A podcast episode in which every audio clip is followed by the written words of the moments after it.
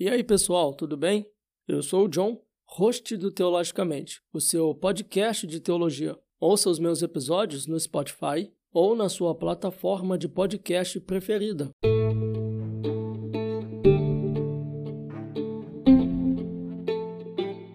Bem, pessoal, não existe nada de mágico ou espiritual na virada de um ano para o outro.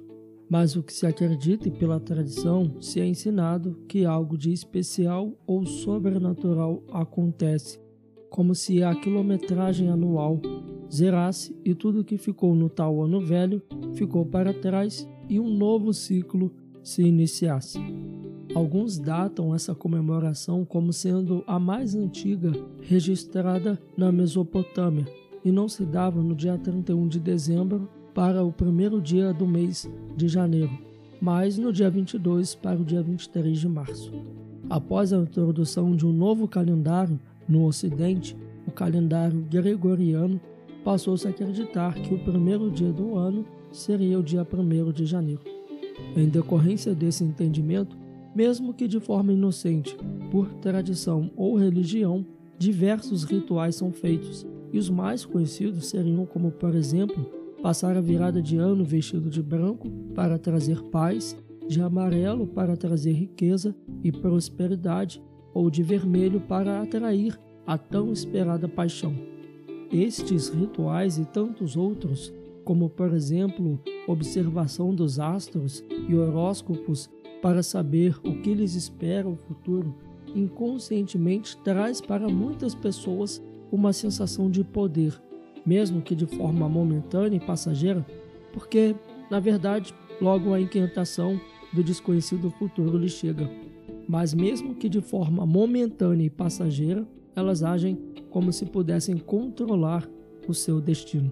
O fato é que os cosmos não se alinham novamente e, após a contagem regressiva na passagem de ano, o novo ciclo de vida não se inicia, pois, acreditando ou não, a vida humana e o tempo é uma verdadeira linha reta em contínuo movimento que culmina em um fim, o fim dos planos, dos projetos e do corpo, mas não do espírito, pois Salomão, em Eclesiastes, diz: "E o pó volta à terra, como era, e o espírito volta a Deus, que o deu."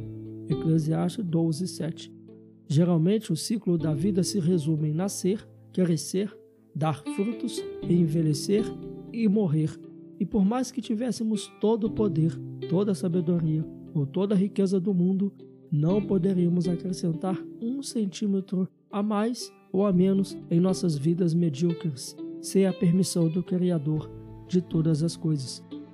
As nossas vidas, na realidade, não passam de um simples vapor que logo se esvai.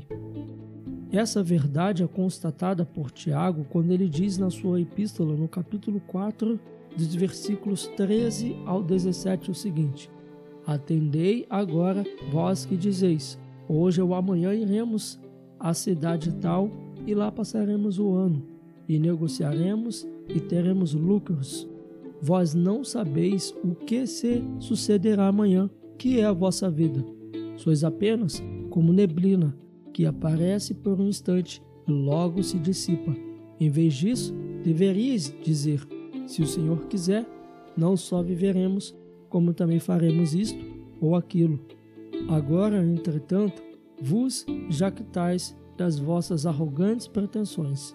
Toda jactância semelhante a essa é maligna.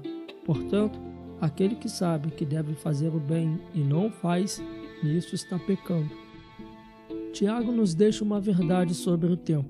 Podemos até fazer planos para o dia de amanhã, mas simplesmente não sabemos o que poderá nos suceder no futuro. Essa realidade nos ensina que devemos entender que, apesar dos nossos projetos, não sabemos o que nos espera o dia de amanhã, e que o futuro não depende e ignora totalmente todos os nossos planos, razão pela qual não podemos nos gloriar no dia de amanhã. Provérbios vinte e sete, um diz: "Não te glories do dia de amanhã, porque não sabes o que trará à luz." Tiago também nos ensina que as nossas vidas não passam de uma simples neblina ou um simples vapor. Observe na chaleira, quando o vapor começa a sair, em um instante ela se esvai. Assim é a nossa vida. No mesmo instante em que ela aparece, ela logo se dissipa.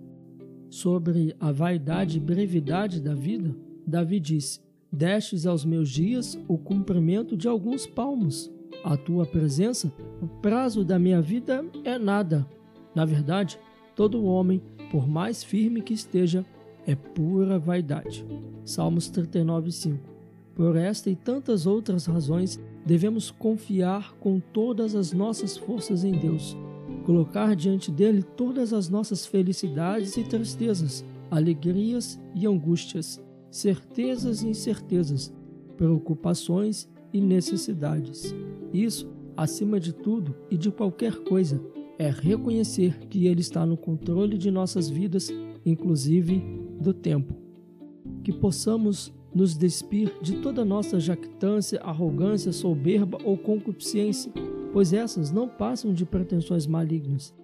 Observe que cerca de dois mil anos atrás, o apóstolo João, na sua primeira epístola, no capítulo dois, versículo dezesseis, já nos alertava dizendo: "Porque tudo o que há no mundo, a concupiscência da carne, a concupiscência dos olhos e a soberba da vida, não procede do Pai, mas procede do mundo."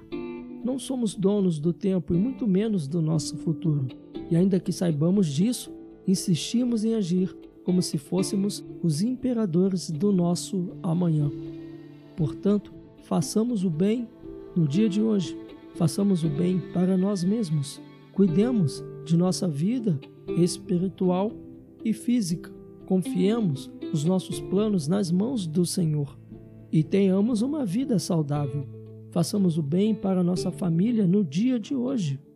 Perdoe, peça perdão, ame e cuide. Façamos o bem para o nosso próximo, para aqueles que estão ao nosso alcance. Paulo insiste dizendo para os Gálatas: "E não cansemos de fazer o bem, porque a seu tempo ceifaremos, se não desfalecermos." Por isso, enquanto tivermos oportunidade, façamos o bem a todos, mas principalmente aos da família da fé. Gálatas seis, oito e nove. Podemos não saber o dia de amanhã, mas a vontade de Deus é que sejamos gratos a Ele pelo dia de hoje e que entreguemos as nossas vidas aos cuidados dEle no tempo que se chama hoje, pois assim, como diz o Espírito Santo, hoje, se ouvires a sua voz, não endureçais o vosso coração. Hebreus três, sete e oito. Acima de tudo, devemos reconhecer a bondade de Deus sobre as nossas vidas neste exato momento. Não podemos esperar o dia de amanhã para reconhecer isso, pois este dia pode não acontecer e o amanhã ainda é um futuro incerto.